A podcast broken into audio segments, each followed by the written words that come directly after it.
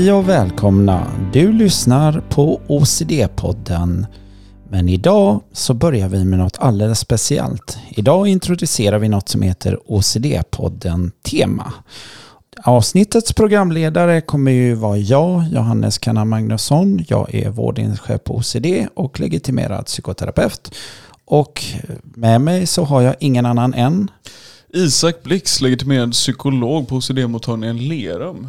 Hej. Tack Isak. Så precis som vi nämnde så ska vi ha, börja med OCD-podden Tema. Isak, varför har vi just valt att köra igång med tema? Jo, det är ju ett sätt för oss att liksom bredda utifrån det vanliga med intervjuer av kliniker och så och kanske plocka upp saker som vi tycker är mer i ropet. Och just mm. nu så är ju ingenting mer i ropet än uh, den rådande covid-pandemin. Absolut. Och då blir ju kontaminationstvång så som det kallas väldigt aktuellt. Mm. Så kontaminationstvång som vi även kallar för rädsla för smitta. Yes är ju en del som är en tillhör i våra behandlingsgrupper eller patientgrupperna mm. Som arbetar med. Och OCD-tema just som vi har valt är ju syftet för att lära er, både då lyssnare, patienter, anhöriga, lite mer om de olika diagnoserna eller olika subtyperna som finns mm. inom OCD. Mm. mm. Och eh, som sagt, som Isak sa, så börjar vi med kontaminationstvång idag. Yes.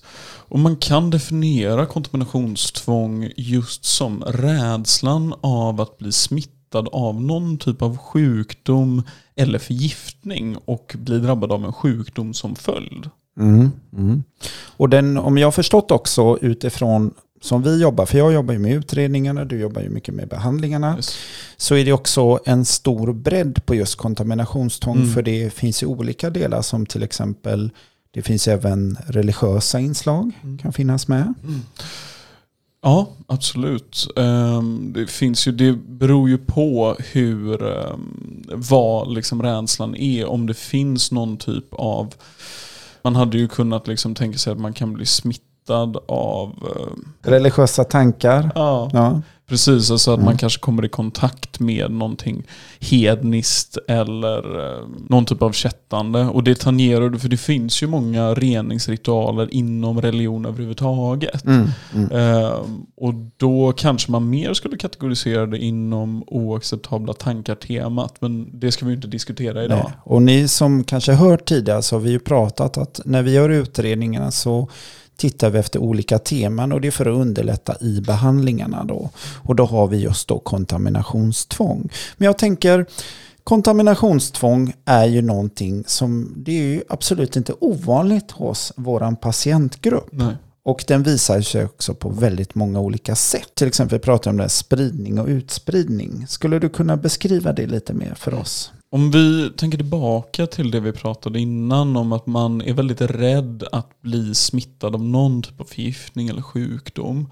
Det kan vara liksom sjukdomar såsom hiv, hepatit, multiresistenta bakterier, alltså vilken sjukdom man än kan tänka sig. Mm. Uh, och då när det kommer till spridning, så när man är så upptagen av den tanken. Tänk om jag blir sjuk mm. av det här. Då, eftersom man har en väldigt hög rädsla och väldigt hög ångestnivå så drar man snabbt kopplingen att så här, okej okay, nu måste jag skydda mig från det här. Mm. Mm. Då blir man otroligt vaksam på hur det kan spridas. Mm. mm. Så det gör att om man då tänker att så här, okej, okay, jag tar pendeltåget varje morgon. Om jag då skulle ha kontaminationstvång och kanske vara rädd för en viss typ av smitta då hade jag varit väldigt noga med vart de andra tog någonstans när jag går av tåget. Okay. Eh, som exempel då, nu när det är pandemitider, jag kanske är väldigt upptagen av att inte bli smittad av covid och då tänker jag så här, okej, okay, vart kan covid spridas från? Mm. Mm. Eh, om jag tar på det här handtaget när jag går av pendeltåget, kommer jag då få covid bara av att ta i det? Ett sätt att prata om spridning. Mm. Sen så blir det också det att när man har den här typen av tvång, då tänker man ofta att det kan spridas väldigt brett man hade kunnat tänka på det lite likadant. Att så här, det krävs inte mycket av det ämnet som man är rädd för för att man ska bli rädd att det ska smitta en. Kanske skulle ha svårt att bada i en simbassäng. Mm. Mm. och tänker så, ah, men tänk om någon urinerar i den här mm. eh, simbassängen. Då finns det en, ett antal molekyler eller en viss eh, halt av urin i den. Och eh, då kan man bli väldigt rädd för att det finns lite urin i det och tänka så här, okej okay, men det kan innebära att jag då smittas. Mm. Det är ju väldigt intressant och man kan ju också, precis som du säger, smitta hittade, för vi har ju varit med där och hela områden blir till slut mm. vad vi kallar kontaminerade. Exakt. Eh, och jag tror att det beskrivs så väldigt bra för att eh, en bra länk är att titta på det International OCD Foundation då. Mm. Och där benämns det lite där att vissa patienter, i deras värld så räcker en droppe blod för att ett helt rum ska vara nersmittat mm. av någonting. Och, och, ibland kan det ju till och med vara ett helt hus eller till och med en väg eller ett helt område. Och då kan man inte komma igen för man är rädd att om jag åker dit så kommer jag drabbas av de här sjukdomen eller den farsoten mm. som det handlar om.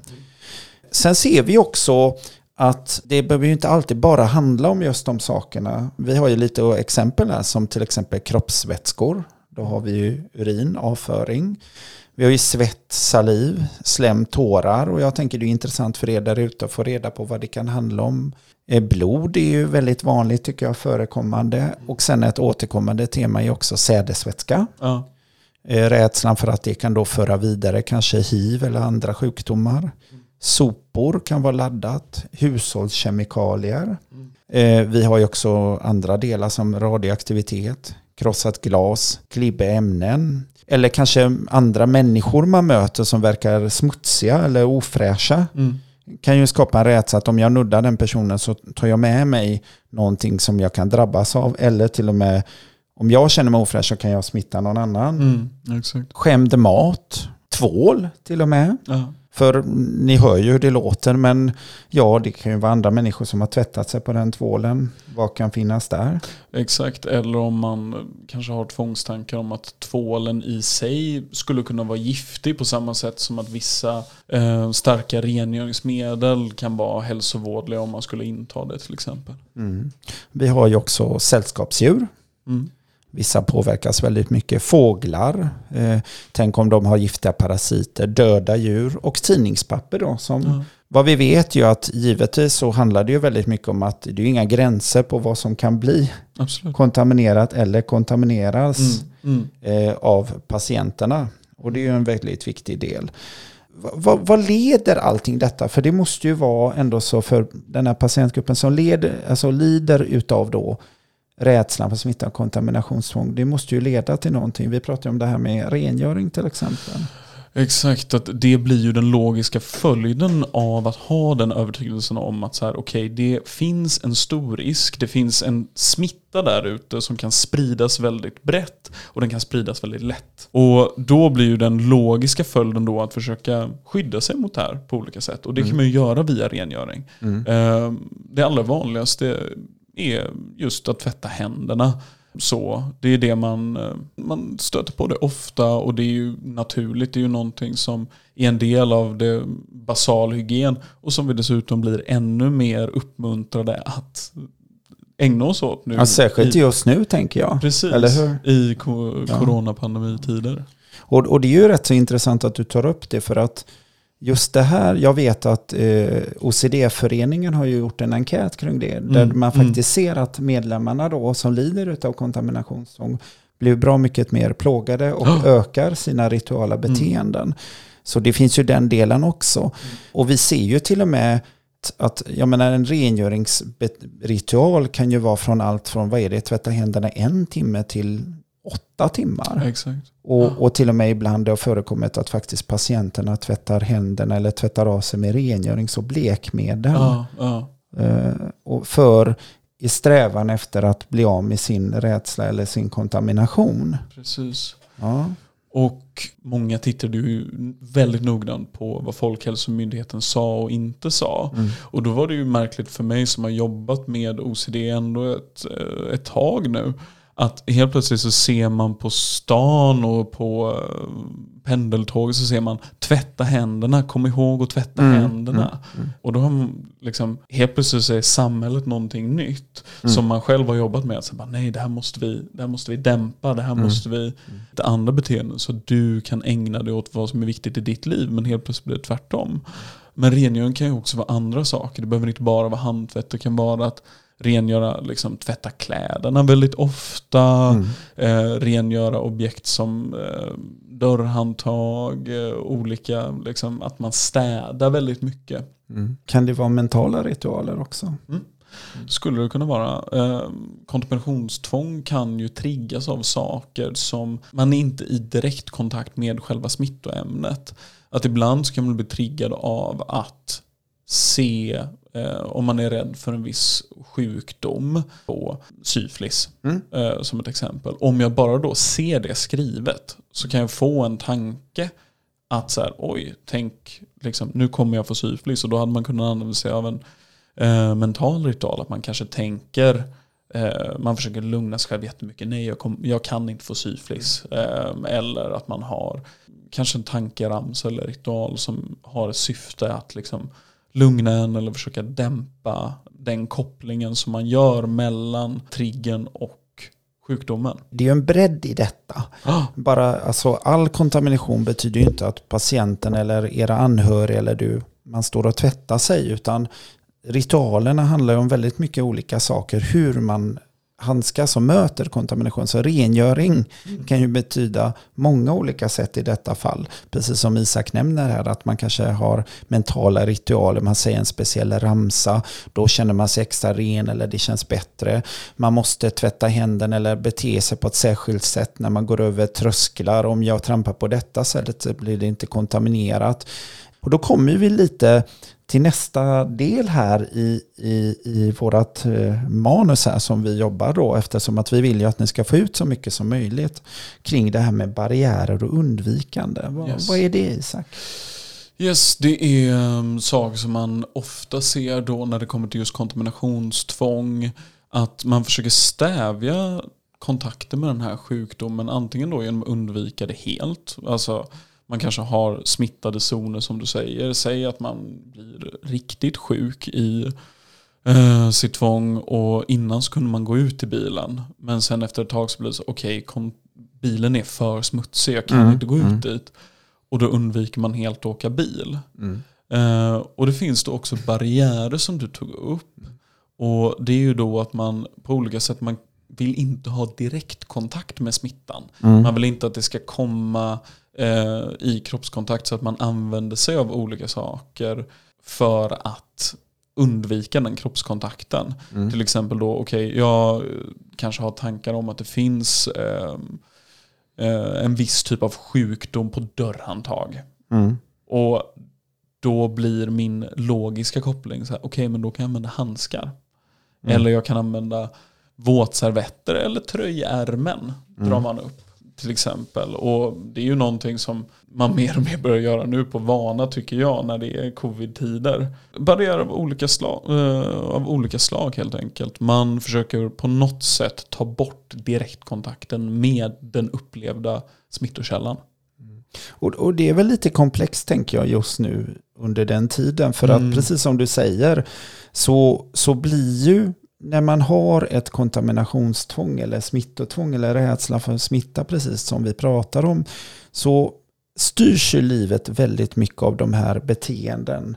Det är Mm. barriärer, det är säkerhetsåtgärden. Det kan också skapa som vi säger kompensationer, kompulsioner, alltså påslag när vi blir extra laddade och stressade. Då måste vi ta till ännu mer ritualer. Vi kanske eh, tvättar händerna ännu mer så att det blir nästan rött och sårigt på händerna. V- Hur kan vi då se skillnad i våra beteenden? För det, vi pratade lite om det här och vi ska, vi ska komma till det. Jag menar, jag har ju också hört patienter som säger åh vad skönt för nu, nu tittar ingen annorlunda på mitt beteende. Att jag Ja. står och tvättar händerna Ja. hela tiden. det är ju en sak som har hänt liksom i samhället att vi har blivit mer eh, kontaminationsfokuserade. Mm. Är, på olika sätt. Att det är ju någonting som vi har pratat om. Det blir mer media, tv, radio. Att vi börjar bli mer varsamma. Mm. Och att vi då uppvisar ett beteende som tidigare hade sett som tvångsmässigt. Men nu är det helt normalt. Mm. Och skillnaden mellan, och, och, så är det med all typ av OCD egentligen. Att OCD är ju någonting som har en logisk förklaring och mm alltså det finns någon typ av anledning till att man gör det man gör. Mm. Just i det här fallet så är det att skydda sig mot olika typer av smitta. Uh, men på något sätt så finns det en funktion med allt beteende i OCD. Och det är en funktion som alla kan känna igen sig i lite. Mm. Och när omgivningen då ändras så blir vi ju också, då, liksom, då händer det ju någonting med att då blir det beteendet mer anpassat. Det blir mer, vi brukar kalla det, eh, det är lite mer psykologlingo, men adaptivt beteende. Mm. Vi anpassar oss. Exakt, ja. exakt. Tack. Tack ja, ja. Um, men skillnaden är ju då um, frekvens och intensitet av de här tankarna. Att om du är orolig för covid idag eh, och har börjat tänka mer på de här sakerna, då är inte det samma sak som att ha en OCD-diagnos. Ja, men det är ju jätteintressant. Mm. Tack Isak, för det är ju precis det som jag tror också många kanske undrar nu. Ja. Har jag en anhörig som har kontaminationstvång? Har jag kontaminationstvång? Exakt. Kanske någon som undrar det som lyssnar på podden. Så Ja, det är väl skillnad i, jag menar vi lyssnar ju på, vi pratade precis innan att det är viktigt att vi lyssnar på vad Folkhälsomyndigheten säger till oss. Exakt. Men det är ju det också att vi måste lyssna på exakt vad är det de säger faktiskt till oss. Så vad säger de till oss Isak? Alltså precis, uh, alltså det som Folkhälsomyndigheten har sagt. Uh, vi har ju kokat ner på vår mottagning alltså, vad Folkhälsomyndigheten säger för att det ska bli lätt att följa som patient. Mm. Um, och då har vi gjort en liten lista här att om vi ska liksom koka ner deras råd så är det då att man ska undvika att röra vid ansiktet eller ögon. Mm. Undvika nära kontakt med sjuka människor och håll generellt större avstånd till folk. Mm. Cirka en meter. Uh, man ska också tvätta händerna ofta med tvål och varmt vatten i minst 20 sekunder. Och detta är ju en stor skillnad då mot om man har kontaminationstvång så är ju frekvensen eh, ofta rejält Ja det kan ju vara upp till åtta timmar ibland. Precis. Och dusch också som kan vara i många, många timmar. Exakt. Så det här är väl en viktig del också. Vi pratar normalisering ibland. Att, mm. att skillnaden är ju när jag har då ett kontaminationstvång eller en tvångsproblematik. Ja då har det ju tagit över så mycket för mig så att Exakt. det är ett signifikant lidande. Ja. ja. Eh, och det är ju en av de stora skillnaderna mellan att, eh, ja, att inte ha tvångssyndrom och ha det. Att det finns eh, ett kliniskt ett starkt lidande som behöver vård. Eh, jag ska bara avsluta de här ja, men varsågod. råden. Tack. Ehm, och man bör tvätta händerna när man kommer hem, när man kommer till sitt arbete Före måltiden, före mathantering och efter toalettbesök. Mm. Och liksom, det beror ju också på, liksom, jobbar du eh, kanske liksom inom vården eller mm. jobbar du med mathantering på något sätt, okej okay, då kommer du behöva anpassa detta. Men återigen, ofta så är det inte med den eh, ångestladdningen, Precis. med det lidandet och med den frekvensen. Och det sista är då att eh, man ska ju såklart eh, känna, stanna hemma om man känner eh, förkylningssymptom och hosta och nys i armvecket eller en pappersnäsduk. Ja precis, det låter precis som det jag känner igen. Mm. Och, och, och, och det är ju intressant, precis som du säger Isak, för att det är här det är skillnaden då. Mm. För att vi, vi gör ju detta redan egentligen. Mm. Eh, och vi kanske till skillnad från många andra, vi tvättar händerna, eh, vi gör rent oss så som det är angivet. Men eh, sen så släpper vi det där och går därifrån. Så vad är skillnaden då om man lider av, av kontaminationstvång? Kom, kan man gå därifrån sen och känna sig nöjd?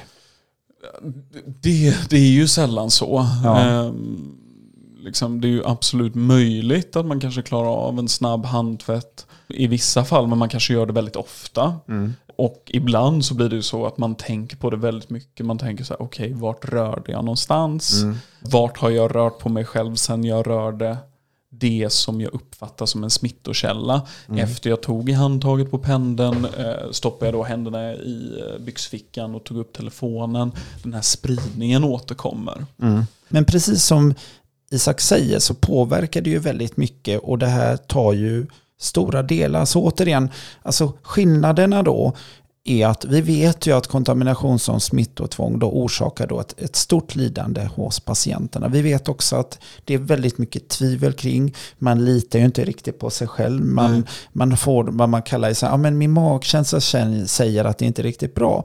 Ibland så vet man inte alltid vad saker beror på utan man har den här känslan av smutshetskänsla. Mm. kan också finnas att ja, men, ja, men jag är inte orolig att det ska leda till det men jag tycker inte om känslan att uppleva mig känna mig smutsig för det kan leda till något värre och då måste jag ägna mig åt vissa ritualer, rengöring eller mentala ritualer.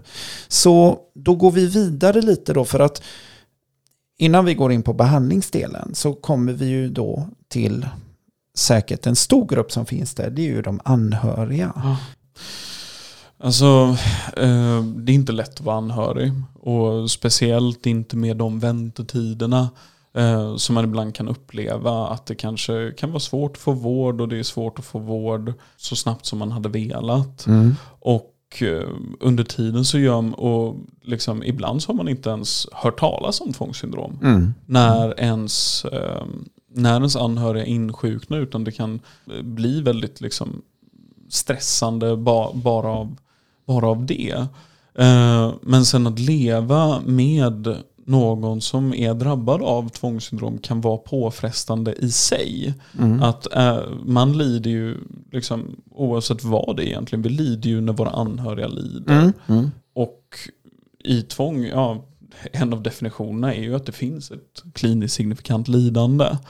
Och då som anhörig så brukar man ju försöka mildra det på olika sätt. Mm. Man försöker anpassa sig. att Helt plötsligt så har man en anhörig som har väldigt eh, stark rädsla för någonting. Även om man kan ha insikt i att man har tvångssyndrom och även om man förstår att så här, okej, okay, men det jag gör är kanske mm. överdrivet.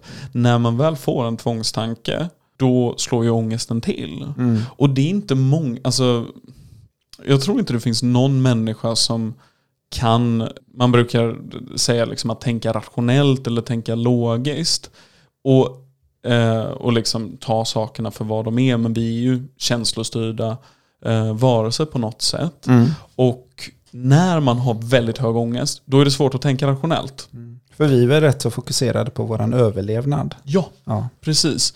Liksom, ångest är ju vårt larmsystem i kroppen om vi ska vara hårdare. Mm. Och när larmsystemet är igång, då ska vi fokusera på överlevnad. Mm. Så även om man som drabbad då kanske vet på ett logiskt plan att nej men det, det sprids inte så här eller eh, jag vet att jag inte kommer få den och den sjukdomen om jag gör så här. Så är ju verkligheten att när man får det ångestpåslaget då blir kroppen väldigt överlevnadsfokuserad och vi tänker på hur ska jag ta mig ur detta. Så hur påverkar det mig då som anhörig då? Som anhörig så ser man ju det lidandet. Man ser ju det hos eh, sina anhöriga på olika sätt. Eh, att ens anhöriga blir väldigt begränsade, att ens anhöriga blir väldigt stressade och kan få Um, I värsta fall panikattacker. Och mm. då försöker man ju lindra det på alla sätt man kan. Och många gånger så blir det att gå med i tvånget och gå med på reglerna som tvånget ställer upp. Absolut. Ja. Så om man då, liksom, vi har säkert eh, anhöriga som lyssnar, även om det kanske inte är just inom kontaminationstvång, och, eller människor som aldrig Eh, som inte har anhöriga som har OCD eller har mm. OCD själva. Men om man då tänker sig att man har en anhörig som blir väldigt plågad av en viss tanke och ber den att göra saker för att göra livet lite lättare. Mm. Då går man ju gärna med på det om någon skulle be en att kanske hålla hemmet väldigt rent. Öppna dörrar kanske? Öppna dörrar. Torka av. Precis. Eh, man kanske städar väldigt mycket. Man kanske går med på att um, göra olika ritualer själv eller tvätta händerna väldigt ofta själv. Eh, kanske så får man kravet att eh, inte röra sig utomhus överhuvudtaget. Mm. För att det skulle kunna dra in smitta i hemmet.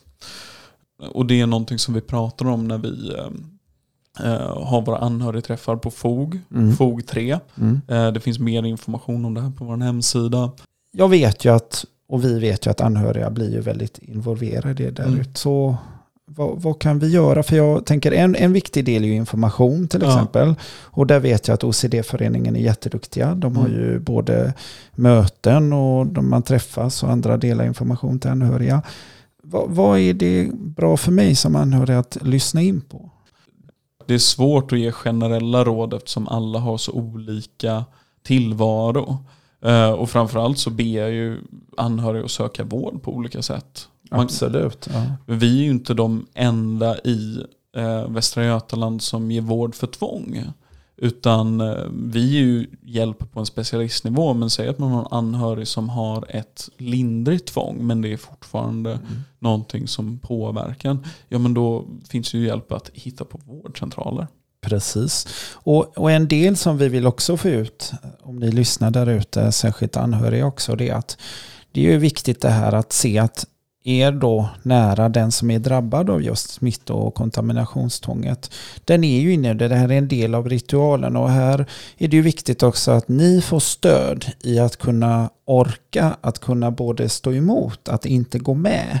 För beteendet när man går med i sin goda vilja att vilja lindra så blir ju också problematiken att man också ökar beteendena som sker. Jag tänker det finns en bra bok som vi brukar tipsa om. Vad heter den nu? Den är, från, den är fri från... Fri från tvång med Mia Asplund och Elin Love Rosengren. Tack så mycket. Ja. Och så är det ju att man som anhörig då eh, kan ju försöka hjälpa till att gå emot tvång. Men helst så ska man göra det med hjälp av en terapeut. Absolut. Att man får ju avveckla det stegvis och eh, gärna liksom eh, i samråd med en terapeut. Absolut, och det är ju det det handlar om, att man får stöd också. För det blir ju i en behandling, det händer väldigt mycket saker och det ökar ju också ångesten och det kan ju också öka konflikterna. Därför är det viktigt att alla får ett bra stöd. Yes. Och det handlar ju om samverkan.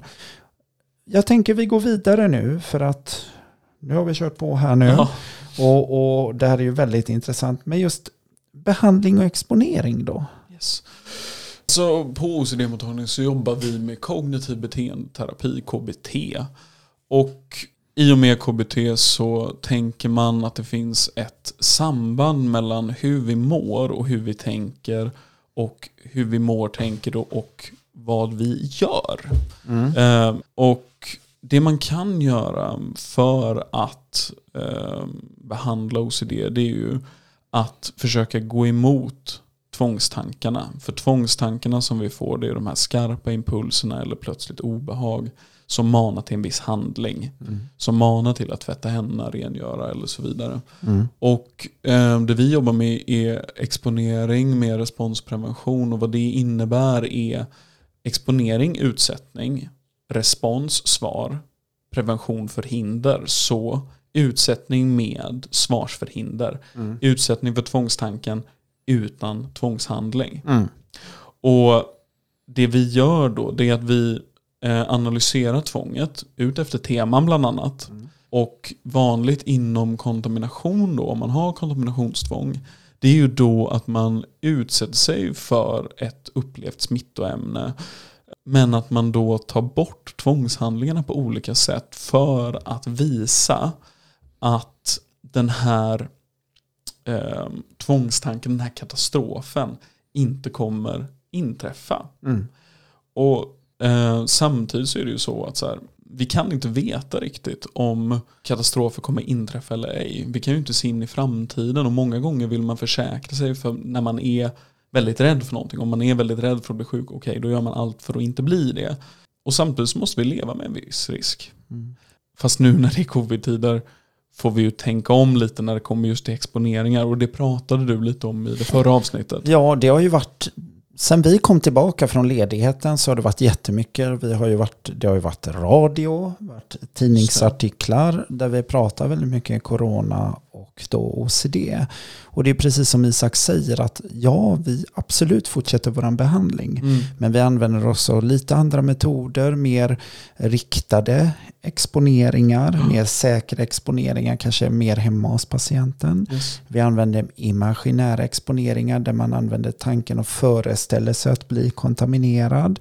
Så det går ju, går ju att göra väldigt mycket. Men Absolut. det är precis som Isak säger så är det ju det här också att man söker ju försäkring där. Exakt. Och, och det, det undviker vi väldigt mycket. Men mm. visst går det göra behandling även nu. Och det är ju det viktigaste, tänker jag. Absolut, absolut. Att även om samhället är annorlunda idag. Vi gör på ett annat sätt idag, men det går absolut att fortfarande behandla. Vi måste tänka om, vi måste tänka smartare mm. och framförallt följa Folkhälsomyndighetens riktlinjer. Mm. Mm. Och det skulle jag uppmana alla att göra oavsett om man har OCD eller anhörig eller vem som än lyssnar. Mm. Såklart. Och som vi liksom pekade på lite där innan att följa Folkhälsomyndighetens riktlinjer är fortfarande en väldigt stor skillnad mot om man eh, har ett kliniskt tvångssyndrom i de allra flesta fall. Precis, och det är precis som Isak säger och vi försöker ta här är att just i kontaminationssmittotvånget så är det ju det signifikanta lidandet. Det handlar om hur mycket det påverkar, hur mycket det ockuperar livet, påverkar relationer, allting kring om det styr väldigt mycket och det skapar oro, ångest, det skapar tvång, ritualer, undvikande och isolering många gånger. Ja. Och därför är det så viktigt också att särskilja just på de delarna. Vad gör jag? Vad handlar om tvång och vad handlar om det jag bör göra? För att ta ansvar för min egen hälsa och för då den kollektiva hälsan. För det är ju det det handlar om. Mm. Och jag tänker Isak, syvende men sist. Vi får ju knyta upp lite här ja. nu. Det, det, det, finns ju så mycket vi vill säga egentligen. Och, och kontaminationsdon är ju väldigt brett för det finns ju också mycket andra delar. Det finns ju det kan ju gå också emotionell kontaminering och många andra mm. delar. Men nu har vi varit fokuserat. Men jag rekommenderar gärna också, dock är den på engelska, International OCD Foundation och sen givetvis OCD-föreningarna. finns Absolut. fantastisk information där att läsa, så passa på där. Om, om jag har frågor, om jag nu lyssnar på den podden, tänker men tänk om jag har kontaminationstvång, tänk om min anhörig, hur kan jag gå vidare? Hur kan jag söka vård idag? Alltså första linjen psykiatri idag är ju vårdcentraler och mm. de har ofta god KBT-kompetens. Så om man märker att man själv har en överdrivet stark oro som har varit långvarig och ett starkt lidande kanske till det här att kanske att man triggats av hela coronapandemin, att man känner igen sig eh, väldigt mycket i beskrivningen av OCD då kan man ta sig till vårdcentralen och träffa en psykolog i, Han, där. Precis, ja men det är jättebra. Och sen precis, räcker det inte så kan man bli vidare remitterad till specialistpsykiatrin och är det, behövs det ännu mer stöd där, där finns ju vi. Vi har nu pratat mer om kontaminationstvång och smittotvång. Mer information finns det på OCD-föreningens hemsida och på International OCD Foundation. Du har lyssnat på en sändning från Västra Götalandsregionen, Södra Älvsborgs sjukhus. Jag heter Johannes Kannan Magnusson, legitimerad sjuksköterska och legitimerad psykoterapeut och vårdinriktad på OCD-tvångssyndrom Lerum. Och med mig har jag Isak Blix, legitimerad psykolog på OCD-mottagningen i Lerum. Tack så mycket för oss och ta väl hand om er där ute så ses vi i nästa avsnitt av OCD-podden Tema. Hej då!